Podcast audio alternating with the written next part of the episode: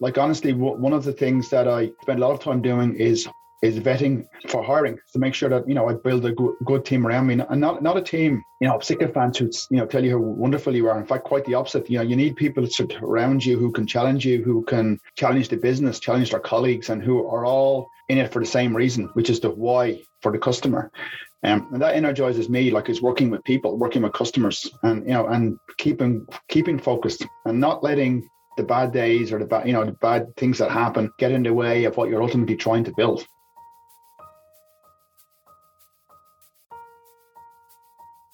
Welcome to the Digital Irish Podcast, a podcast all about Irish innovation. This podcast interviews entrepreneurs, investors, creators, global leaders, talks to them about what they're working on right now and what we can learn from their experiences. This podcast is brought to you by the Digital Irish Network, a not for profit organization which aims to highlight Irish innovation all over the world. I'm your host, Dave Byrne. On this podcast, we are joined by Paul Byrne, no relation, who's the CEO of Zai. He actually became CEO of Zai in October 2016 after being a customer of the company for several years before. He actually shares the story behind that in our discussion today. Prior to joining Zai, he was also a serial entrepreneur most recently, he had founded Accelerate Success to provide mentorship and capital to select high growth, ambitious software companies he had also founded Cadency, a SaaS workflow and financial automation business, where he grew revenue to about $60 million over four years and then sold the business in 2015. He's got even more experience before that. So he shares not only his experience of being CEO of Zai and scaling that business internationally, but also his experience of being an entrepreneur and what that meant and what it means to take a business from a growth phase and scale it further. A quick note before we begin today's podcast we are going to be hosting a live event in New York on Thursday, the 16th of June, at the Irish Consulate. This event will be focused on the battle against misinformation and how prevalent it is in society. This is an amazing panel of experts Samantha Barry from Glamour Magazine, Malachy Brown from the New York Times, Paul Quigley, the CEO of NewsWhip, are coming together to discuss this topic and to answer some really important questions in regards to how we actually foster much needed transparency around this issue, but also how do we battle against the rise of deepfake videos and niche platforms where people are disappearing into filter bubbles and being lost in their own truths. So, a really fascinating event. Please join us if you're in New York. More details at digitalirish.com forward slash events. Now, on with the podcast. Paul Byrne, thank you so much for joining us today. Really appreciate it. Thank you. I'm glad to be here. So I'd love to uh, take you back to when you first started at Currency Fair. Um, what was it that attracted you to Currency Fair? What were the things that made you think that this was uh, something that you wanted to be a part of? Well, to be honest, I need to go back a little bit further. There's a bit of a backstory to this in the sense of I was a customer of the company first before I became involved with the company. And um, you know, I've started three other businesses in the US before, um, one in Chicago and two in Texas. And when we sold the last company, myself and my other two Irish co-founders, and um, we well, they stayed on in, in the US, but I decided to move back to Ireland, and I was using Currency Fair in order to be able to transfer back some of my um, money to Ireland. So I was well, was familiar with the company. I didn't know anybody working there, but I knew about the company and what the, you know, the service it offered, and um, which was fantastic service. So after about six months of being retired, um, I, I, bumped into one of the investors in Currency Fair who asked me to kind of get involved a little bit. He, I'd known him for about 15 years and go in and mentor the CEO, Brett, Meyers at the time. And after about six weeks of mentoring Brett, Brett asked me to come in as the CEO and take over from him. He wanted to step aside because he realized that he could start the business, but scaling to the next level wasn't his skill set. You know, and I had done it. Be, I had started and scaled a couple of times before, so I had a bit more experience in that. and I was delighted to get involved um, for many reasons. First of all, I thought it was a great offering, a great product in the sense of it offered customers like me great value in terms of moving money cross border. And secondly, the business was well run economically. Like it's not one of these businesses where you give everything away for free. It's a commercial commercial business, and I just thought like it was a good opportunity to build something out of Ireland. You know, I'd been successful in the US several times, but I could see you know the value to build a, like a global company from uh, Europe. And I got pretty much got involved, and that was the start of it. So we basically focused in on how to grow and scale the company. First of all, in Asia, um, you know, we, we we saw that the European market was very competitive, so we moved the orientation of our business into Asia, and started working in Hong Kong and Singapore. We got licensed there. Then we successfully got a bank, Standard Chartered Bank, to invest in the company during COVID, which was interesting in its own right. Um, trying to do everything over Zoom.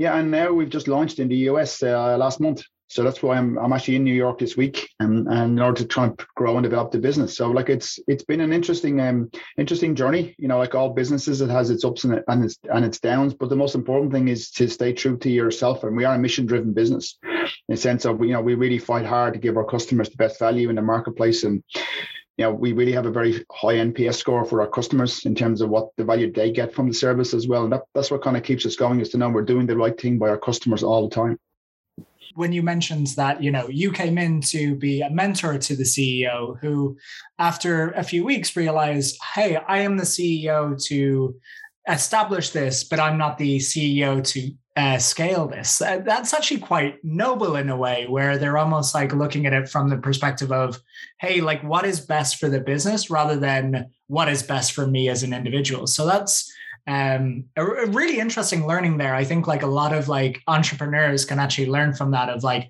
knowing when is best to kind of bring in the right people to continue growing the business. You know? Yeah, no, I absolutely agree. Um, and Brett, you know, Brett is a pretty straightforward guy. In fact, you know, he uh, he and I are still quite close. I would you know meet him every every uh, couple of months um, for coffee or or a beer just to catch up on what's going on in the business. And yeah, it, it was a pretty noble thing to do. Like not every entrepreneur you know would be as open as Brett was to doing the right thing but a company. Like most entrepreneurs, it's their business, it's their baby. Um, but like I've studied a lot, a lot of uh, business. I've been involved in many businesses. Um, you know, and when I talk to Brett or anybody else, I say to people, look, there's different phases of a business. There's the whole startup phase. You know, when you're small, five, ten people, you know, everybody's really energized. You're all working together. Everybody's solving every problem. So it really is like a collective, and that's great until you get you know your first million of revenue and you've got 10 15 employees but then you start to kind of grow and scale and deliver and try to get bring in structures and hire more salespeople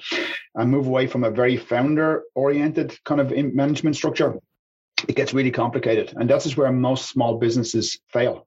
Like the vast bulk of um, small companies you know don't scale past 50 people um, because the CEO or founder didn't realize that you have to change the way you do things when you get to be a little bit bigger.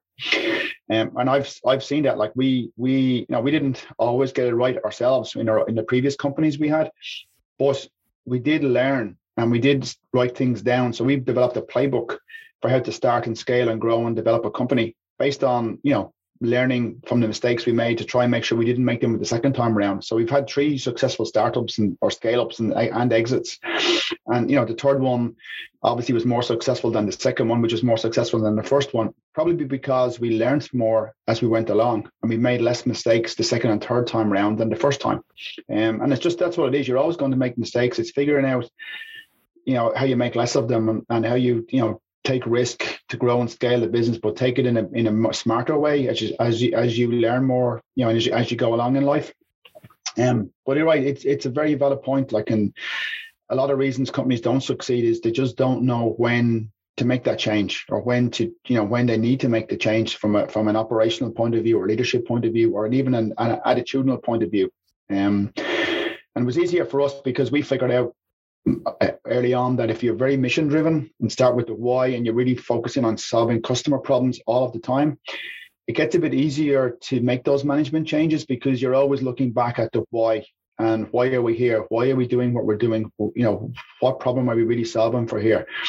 And if you're totally customer centric and customer focused, then the personalities of the individuals is less important.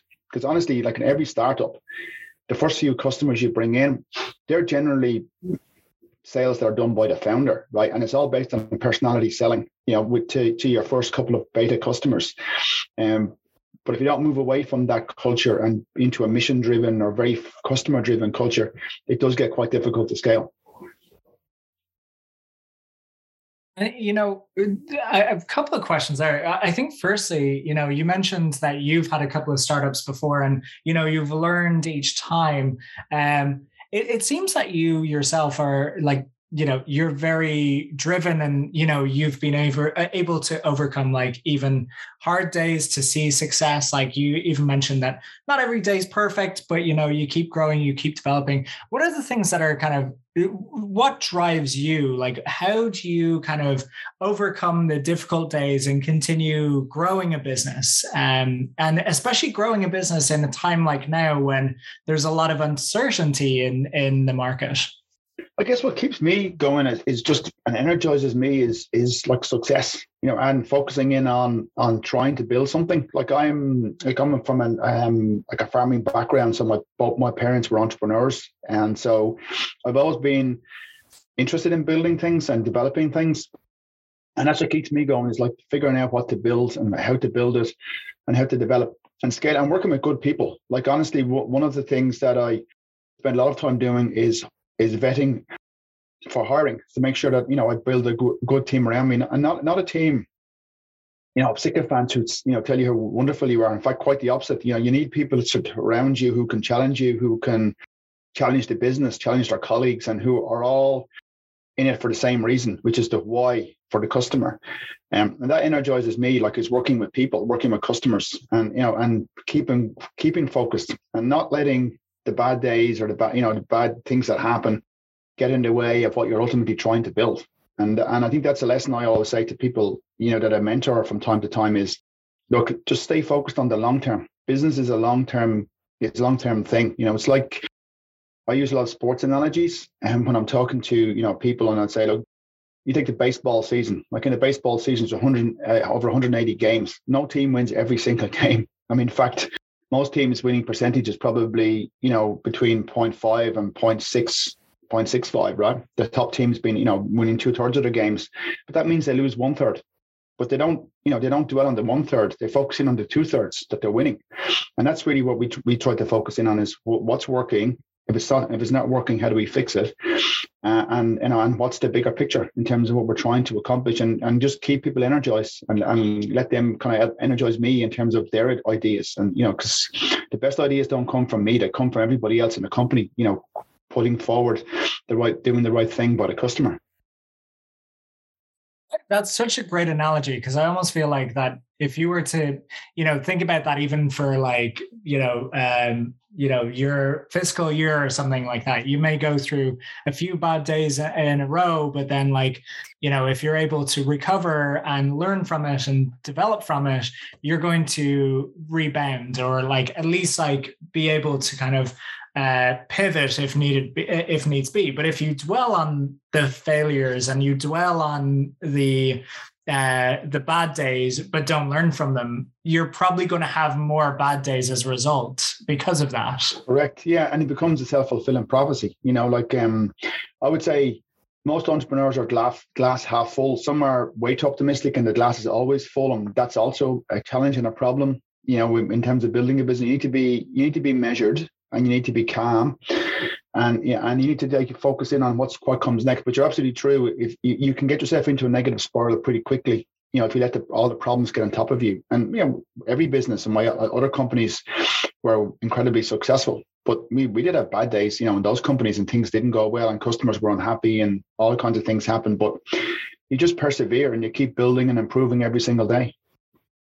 One thing I'd say is like, I mean, it, it seems like that Currency Fair uh, uh, generally over the last few years has seemed to have more good days and bad days. If if I'm looking from an outside perspective, anyway, you know, you mentioned that you've expanded into APAC and now recently into the US. Like, um, you know, when you're thinking about like, hey, we need to focus on the consumer, um, like what were some of the challenges that you faced as you kind of started looking at markets like APAC and Americas, like coming from an Irish background and in, in trying to make sure that you were still focusing on the consumer while also, uh, you know, navigating potentially cultural differences or um, you know uh, markets that have like slight variations in regards to how they operate? Yeah well the first thing we did was to focusing on the market itself because and you can't do that remotely. So you know so we traveled to the region. So one of my management team relocated to hong kong for a year before we launched. So we'd understand the market intimately. Um, and you know we built from the ground up and second, so we so when we launched, we had a good understanding of other competitors. We had a good understanding of what the market needed, and a lot of what we do actually now is focused on business payments, not just consumer. So we have two brands now. One is business, which is Zai, and one is consumer, which is Currency Fair. And consumer is basically you know effectively high net worth individuals.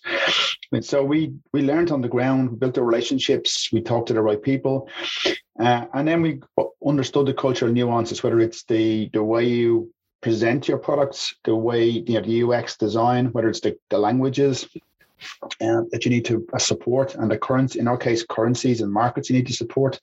So we built that's the way we built it. And similarly, when we you know launch in other markets, we uh, if we're not going to be on the ground uh, ourselves, we'll we'll find a local partner and someone who understands the market you know really really well, so that we can leverage their knowledge and their skills. And in the US, obviously, it's been a little bit easier because I've spent most of the last probably 20 25 years in the us back and forward you know doing the doing running the, the individual businesses. And, and i even took a company public on nasdaq back in late 1990s from dublin. So you have a pretty good knowledge and, and, and network in the us I haven't said that, you know, the rest of the team don't. So, you know, for example, this week we've had uh, three team members here. One of been is going to be here for about a month, another one will be here for about two weeks, and they'll come back again now to go off and they'll learn. They'll, they'll follow up on their contacts, and they'll come back, and we'll hire people locally, a lot more people locally, and start building with local knowledge. Um, you know, that's the way you, you do it. You should never assume anything you, you always have to you know verify and, and validate and and um, that's how you can work around the, the the cultural differences and the market differences.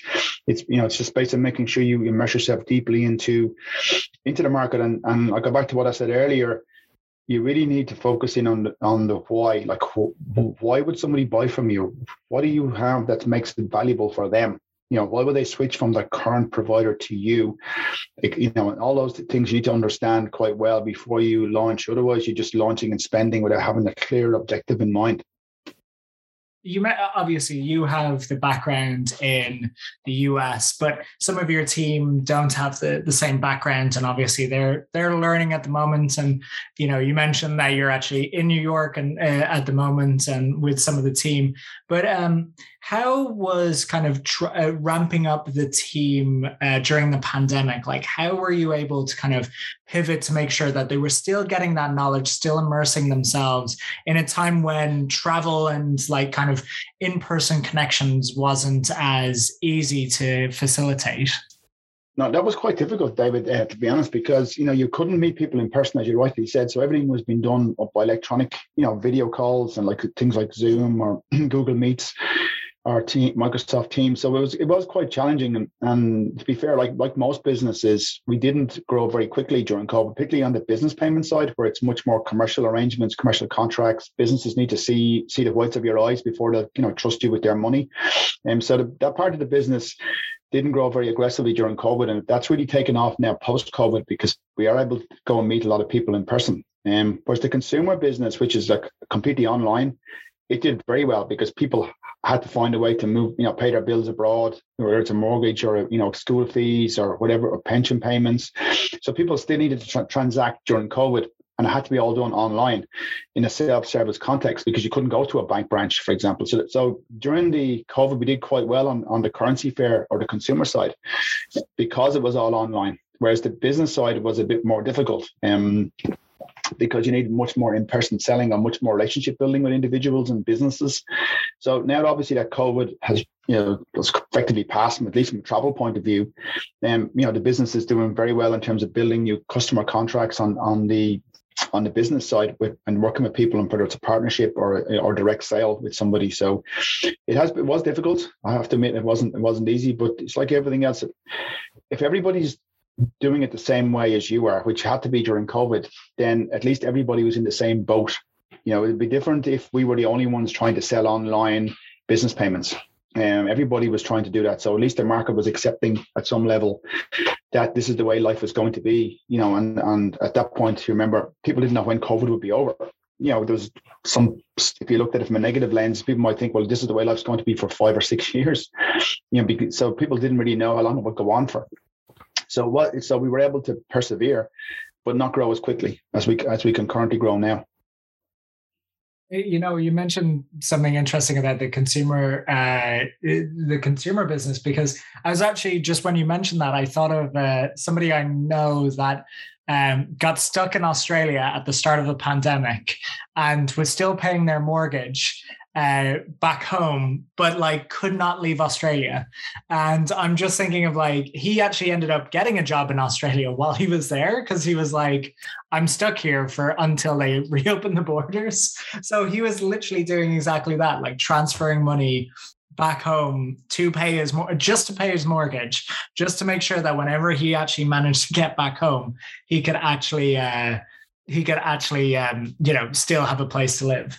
Um, so yeah i imagine there was some kind of unique scenarios where some people actually it became more important actually to transfer money across borders there um, in a quick and effective manner you know? Yeah it did. And one of the big advantages currency fair has is that everything we do is effectively real time so in the US payment system, you know, a lot of it's wire and ACH. Wire is very expensive. ACH is a lot cheaper, but it's not real time. So it's next day or maybe if you're lucky, same day. Whereas outside of the US, we operate generally in real time payment systems. So use your example of your colleague in Australia. If he was paying money into Ireland from Australia, he would deposit his money into Currency Fair Australia, and that would arrive real time from his from his local Australian bank account. And then he once he paid out or did the transfer at the other end, it would it would in real time pay into his his mortgage provider in in Ireland. Um, so so as a consequence, you know, of, that was really beneficial for lots of people during COVID because they knew they could pay things in real time, so they could know exactly and trust the system to say, okay, I can track it because if I can't see it being paid in a couple of seconds, then you know I'll, I'll have to call somebody, basically. So you were able to build up a lot of trust with people on doing things online because it was real time. I'm also like thinking of like I'm imagining that there's so many different ways of using this, but one that's also comes to mind was like I remember J1 visa days of like, you know, you'd be over in the US, you'd be working part time, but you'd still burn through your money. And then you'd be like ringing up your parents going, I need money quick. But it would take like a week to get to you. Um, just with, with like that legacy payment systems and the wire transfers and everything else. Mm. And this, this completely like just removes that barrier. It's literally like, hey, I need money. All right, here it is. There you go. It's almost like like almost a, like as you say it's a real-time transaction there you know yeah exactly so it's very like it's very you know, beneficial for that in terms of if people are stuck and need, things happen urgently you know, a service like ours is very valuable for that um basically as well so but obviously from our point of view we'd like people to use it more frequently than in emergency situations and of course yeah. you know, use it for all, all of their needs you know whether it's sending money home the, any cash they do have left over as a j1 student or uh, but most of our most of our Currency Fair pe- customers are people who do send money home for for mortgages or or their savings or or we have a lot of people who send money for school fees around the world. Like we have a lot of say American individuals working around the world who who kids go to school in, in the US still, um, or go to school in Europe.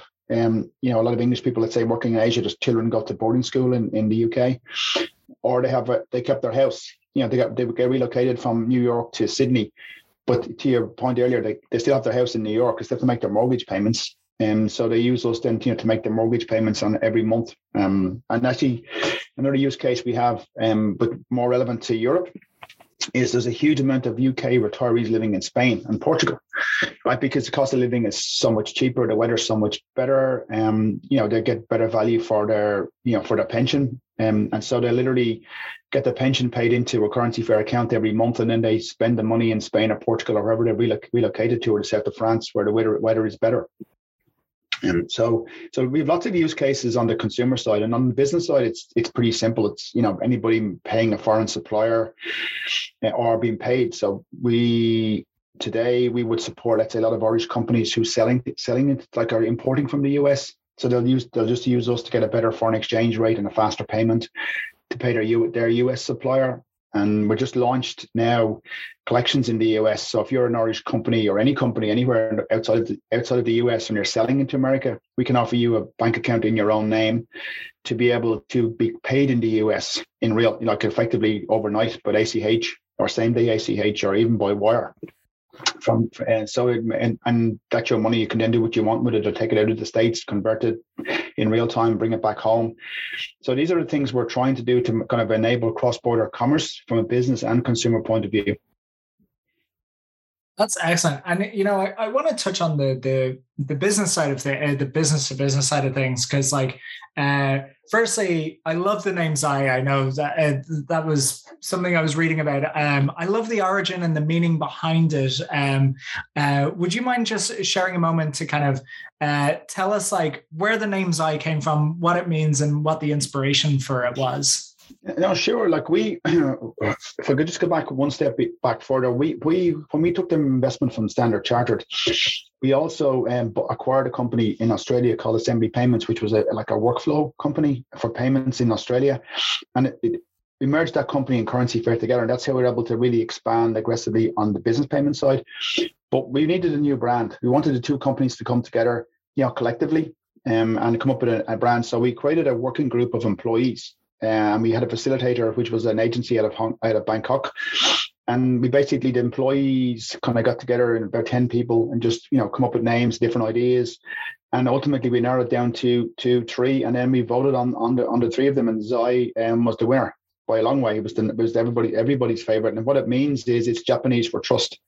So it's a pretty appropriate name for our business in terms of building trust with our with our customers, building trust with our colleagues internally, and and in the context of a merger, basically been building trust with our new partners in Australia and vice versa. Then with us. So that's the orientation of it. So I'll go back to what I said earlier about being a mission driven company and being inclusive. You know, the, the, our our employee base or a group of them, a subgroup of them took ownership ownership for coming up with an, an appropriate name, and the name they came up with was has, has is a great fit for everything we believe in. Absolutely, absolutely.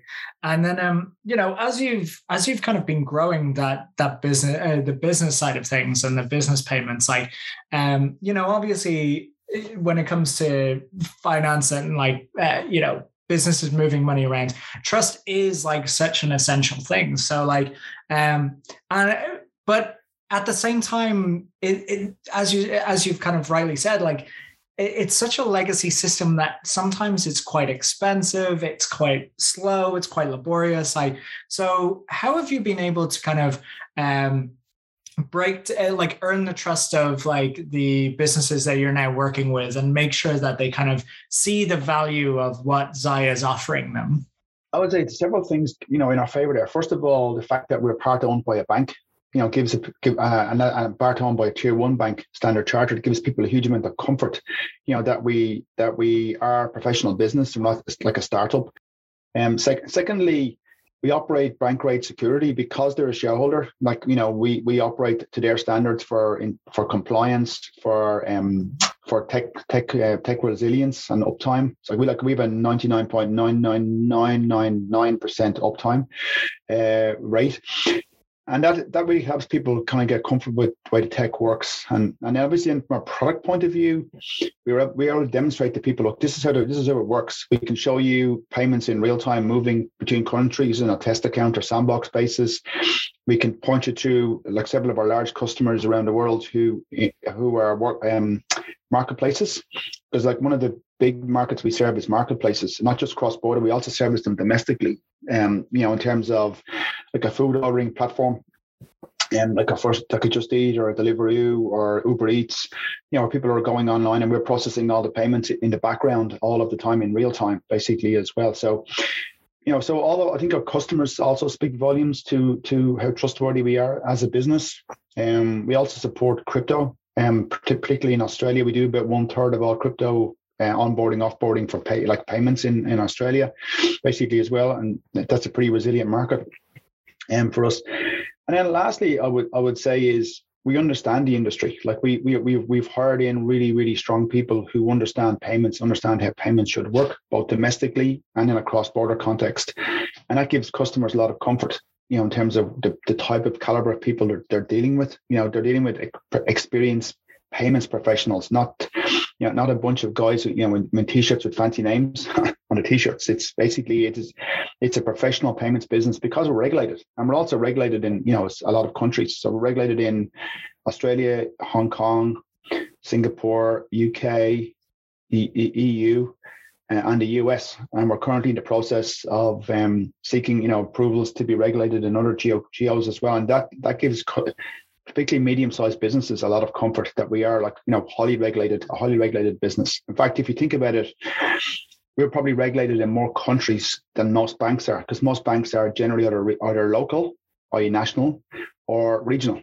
They're not like there's only probably 100 banks in the world that are really tr- like transnational in, in in a lot of geos. So consequently you know we are um, very heavily regulated uh, regulated business. But we compensate for that with technology because the difference between us and traditional banks is we don't have branches. So we, our infrastructure costs are a lot lower, like on the physical bricks and mortar. Like we have offices where people come and go, or indeed at the moment most people work from home. But so our overhead costs are much lower. So that allows us to be much more focused on technology and delivering the latest technology to people for payments. And that allows us to be much more competitive on pricing than a bank would be, for example. So we know today on the consumer side, because uh, it's easy to publish rates and it's easy to get access to rates to see what the market will bear and what the market pays. So we know today we're about six to eight times cheaper than a bank to make a foreign payment right on the consumer side and and that's very easy data to collect. Like uh, you, can go online and do any kind of yeah google google search and, and see the rates and the and the cost to send money anywhere around the world with any company ourselves or competitors even banks. On the business side it's a bit more complicated because businesses generally have more negotiating leverage with banks so they might get a better rate. Um, but we offer not just a good rate or a better rate than a bank we also offer speed and security, and we offer reporting and we offer embedded um, workflow. So, for example, we integrate the payments um, deeply into your into your operating model of your business. So, consequently, everything you do on the payment side is actually come, being driven by your, your dashboard in your business, whether it's an accounting system you're using, whether it's a marketplace that's ordering, and um, you know, to for a B two B to C model, or whatever systems you're using, that's what drives the payments. So the payments in our world are embedded into your daily life. So you don't have you don't log on to a separate account to do your payments. It's all embedded in in, in what you do every every day. And that, that's the huge benefit for businesses. That that takes a huge amount of overhead and cost you know, and automation um, into the business as well, which allows them, you know, to be super efficient and super automated. It really sounds like that. So it's not just trust by name. It's like really trust at the foundation of everything that you're doing. Because it, it sounds like that, you know, with the regulation, you're being exceptionally accountable. And then with like the dashboards and everything else, you're also being exceptionally transparent with like how you do what you do. So it's, it, it really seems that like trust isn't just a name it's also kind of the the the uh, uh, almost like the values behind what you're doing as well oh it's completely like we like it's all about um, i'm a very mission driven person. Like every company i've ever you know started has always been built on you know basically engendering customer trust and and you know starting back with the why are we doing this? Why is it important to the customer? What problem we actually are right solving here for the customer? So we're very, very focused in, in on the trust element um, and the transparency. And to be fair, it was easy for me in Currency Fair to adopt that, you know, from my previous companies because that was what Brett had built. Like, you know, currency, the name Currency Fair, the fair element was very important to Brett as a founder, which was, you know, the, which was be transparent, be fair, be upfront. You don't, you don't have to be the cheapest all the time. You just need to be totally transparent that you're going to be try to be the cheapest. And you know, somebody might, you know, price you on a, on a particular deal, but consistently over over a period of time, you'll always be the best value for your customer. And so Brett had had, had that culture inherent in Currency Fair when I when I joined it. So it was it was easy for me to move that forward with Currency Fair. Um, and that's one of the things that attracted me to the business was Brett's ethos was very similar to the ethos that I I always have had personally in building my businesses. And you can see that like our net promoter score or NPS score, you know, is up in the 80s, which is like very, very high. You know, like most banks NPS, because people generally they trust the banks, but they don't like them, you know, it's quite low. So we do like we do have a great rapport with our customers. That, uh, that that's such a great mixture then of trust and a great rapport because uh, as you say i think like i imagine that's one of the challenges where it's like yeah that um, people trust Uh, like legacy banking institutions even if they are like more laborious to work with, that they don't like working with them, there's almost like, well, it's my money and I trust them with my money.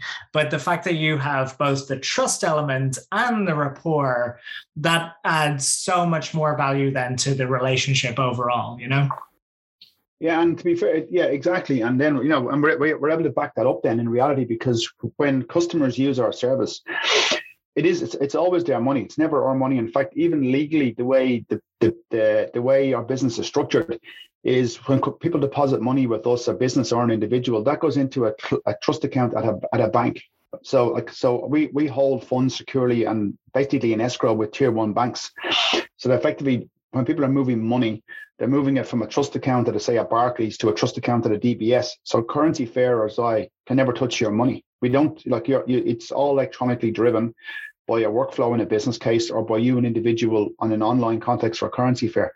So we're able to back up the trust element by saying, look, the way the money flow works here and the way the system works is the money never arrives at currency fair. It always keeps moving through the system in from tier one bank to tier one bank, um, in a context, you know, of a of a secured client fund account. So, because like you're, you're right, small companies, the first thing a business asks you, well, what happens if you go, you guys go belly up, right? You're a small, you're a smaller company. You know, okay, you have a bank as a shareholder, and we said, well, because your money never comes to us, your money always stay, stays in the banking system with a tier one bank and held in an escrow account.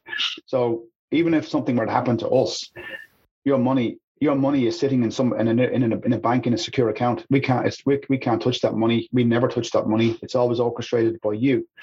Whereas, and then we said then, but so let me ask you another question. What happens if your your bank goes bust, which has happened by the way, right? A lot. You lose your money in that context, unless you unless you've got you know FDIC insurance, you know, um, in the US, but you don't have that level of insurance in every ge- geography. And people go, oh yeah, so you guys are more secure than a bank. Then we say yes, we are more secure than a bank. So, for example, so if if we every one of our banks would have to go bust at the same time for us for us to have a problem as a company. Whereas if you're banking with a bank, that only the, if that bank gets into trouble, then you're in trouble. Um, so so in some respects, and not just us, by the way, some um, the I would say the vast majority of the of our tier one competitors, like the people who operate the same scale we operate at, operate the same model we do, which is you, you take all the risk out of out of the business or the software element of the business by operating these uh, like client trust accounts with tier one banks, and that gives your customers confidence, you know that that the money is secure because it's basically it's, it's kept with a tier one bank. Um, and I also give them confidence that they're in total control of the money at all times. You, you, we can never touch your money. Like if, if, somebody rings up with a customer service query to us and says, "Oh, I, I made a mistake. I, I meant to. I didn't mean to send the money to A. I meant to send the money to B. Can you can you sort it out for me?" We, we all right. It says no, we can't sort it out for you because only you can access your account. Only you can make transfers from your account. If you want to do a recall, like you know, get the money back from from customer from person A to pay person B, you basically um, you have to initiate a recall, and that automatically goes through and processed by the system and by our banks, and then you can initiate your payment to payment people. We can't we can't uh, access your account at all to act to do anything with your account. It's only owned by you and managed by you, and that gives people a huge amount of trust and confidence. Love that, I, and it's just fantastic to hear. I mean, you know, obviously people it's one of those things where it's like uh, I, remember i can't remember who it said but it's like um, the two things that people care most about are their family and their money. And it's like if uh, they need to trust whoever they're uh, working with on both of those things. So uh, great to see that this is like something that you've like really driven as like you know your purpose of like very customer centric very trustworthy um, and driven that through the business so now like you've uh, just launched in the us like um, and uh, you know, you're over in New York, in New York at the moment. You were in Chicago previously. Um, what does the next like uh, year look like for for Zai for Currency Fair oh, in in the US? Like, what does success look like? Well, success for us basically is just you know establishing the, the business on the ground and getting a lot of customers. So you know, for example, this is you know podcast aimed a lot at the Irish uh, expat community. So we'd obviously hope that the the community would look at look online and look at our products and if they have a need to do make a foreign payment or a cross-border payment that that consider using the currency fair solution um, as an as an individual uh, anybody working in a business we're trying to you know grow our, our cross-border business um, in the us so so particularly anybody working in like marketplaces or prop tech you know where there's a where there's a cross-border element and there's a need for more efficiency and more transparency we'd hope to use our banking service. And not just by the way our payment service not just for cross border um like in some in foreign some geogra- geographies we do a lot of domestic payments basically as well and you know and so success for us is just building the business and you know continually to work hard to deliver great value for customers get the message out there we're currently hiring people so we you know we've we launched a search for um, sales and business development resources about three days ago, and we already have about 250 applicants. Um, so you know, so we we are getting you know some good traction on the ground here in terms of people who know payments and know our business. You know, would like to work with us, which is which is a fantastic, I think, testament to what we're trying to build, and that people who do research on us or, or talk to other people who've used us can say, yeah, you can trust those guys. You know, they're good guys. They know what they're doing. They're growing and they're scaling. Um, so that's what success looks like for us. Really, is develop the business in the US, and um, sign up as many customers obviously as we can, um, you know, and then and then service them and have them happy with the service, like have them satisfied with the service. So when we look back, maybe after a year of people using the service, they go, you know what, I got good value from from Currency Fair, and I got good value from Zai. I'm going to keep using them because they're good. They're it's a good company to work with. You know, they're transparent, they're fair you know things happen when they're supposed to happen and I'm in total control of my money. That that's really what what keeps keeps us going is keeping customers satisfied and keeping customers you know coming back to use us more and more. So whether you are a consumer or you're looking to uh, uh, move money through uh, with your business, definitely check out the services. And it also sounds like that if you're if you're looking to learn more about the business and potentially even become a, a, a part of the business then there's also uh, recruitment opportunities there. Is there anything else that the digital irish audience can help you with to kind of continue growing the business uh, well, net- networking is fun. Uh, like obviously from our point of view, you know, anywhere around the world, because you know this this is a global podcast. Um, so like we're not, you know, we we've we've talked a lot about the US because we're, we're um, but at the same time we're still growing globally. We're still you know expanding across Asia, uh, Australia, uh, all across Europe as well. So you know, networking is great. If anybody can, yeah, can wants to reach out and contact me, um, you know, my email is is uh, pbyrne at hellozai.com you know, we're more than happy to take any advice, any help, any introductions we can from from people to grow grow and scale. Like we don't have we don't have all the answers. No business ever has all the answers, or no individual ever has all the answers. So we're always keen to learn. You know, we're very curious people as a, as a leadership team very diverse as leadership team as well. So we're always, you know, curious to, to develop and, and, grow and continue to scale the company. So every input is always appreciated. Excellent. And we'll make sure to also include your email in the show notes. Uh, so if people want to reach out, uh, please do. Um, but for now, Paul, I just want to thank you so much for taking out the time. I know you've had an incredibly busy week in the US this week. So really appreciate you uh, joining us today uh, to chat through all of this. Thank you very much, David. I Really appreciate your time.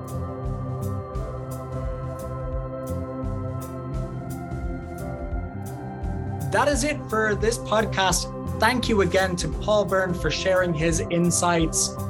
If you are in New York, do not forget to join us in the Irish Consulate on Thursday, the 16th of June. More details at digitalirish.com forward slash events. If you are listening to this after the 16th of June, check out the website anyway. We've got loads more live events coming up throughout the year. Otherwise, please do like and subscribe to the podcast wherever you subscribe to your podcasts. And we hope to see you back here again very soon.